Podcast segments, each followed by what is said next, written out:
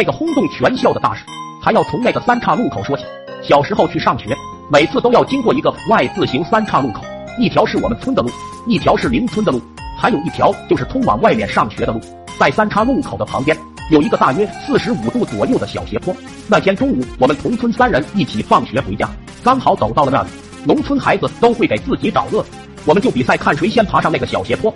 刚数完一、二、三，我就以迅雷不及掩耳之势冲了上去，毫不意外啊，拿了个第一。毕竟我那村中小诸葛的名号可不是白叫的。正当我准备发出胜利的呐喊的时候，眼角的余光瞟到了一个貌似有点熟悉的东西，仔细一看，不觉心里一惊，竟然是个马蜂窝。这玩意我再熟悉不过了。一瞬间，诸多思绪涌上心头。我感觉用马蜂给老爸治风湿和坑来福的日子，仿佛就在昨天。前两次的深刻经验告诉我，这玩意不好惹，也不能惹。我就赶快叫上两个小伙伴回家。中午吃完饭，不知道为什么，可能是前两次斗马蜂那种刺激的感觉有点上瘾，我还是忍不住想去挑战一下马蜂窝。但是我不敢了呀，我是真怂了，我摊牌了。想起二哥平时也是一个极具挑战精神的人，我决定去找二哥。我把马蜂窝的事情告诉了二哥。果然啊，二哥一听，立马来劲。我一看二哥来劲了，我更来劲了。虽然没有亲手去挑战来的刺激，但是远远的看着也是极好的。这么刺激的事情，不和别人分享，显然不符合我的性格。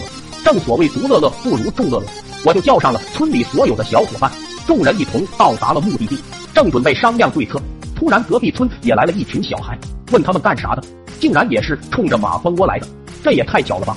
不过这下真的好玩了。这么多人干一个马蜂窝，那不是小意思吗？人多壮胆，一个个那都无所畏惧，甚至还有点兴奋。于是，一群人就上了小斜坡。本来我也准备上去，但是被二哥叫住了，说是先在下面看看什么情况。我俩就站在下面，上面一群人七嘴八舌的商量着对策，有说用棍子的，有说用打火机的，还有说直接开大兵。人多意见多，迟迟没有拿下主意。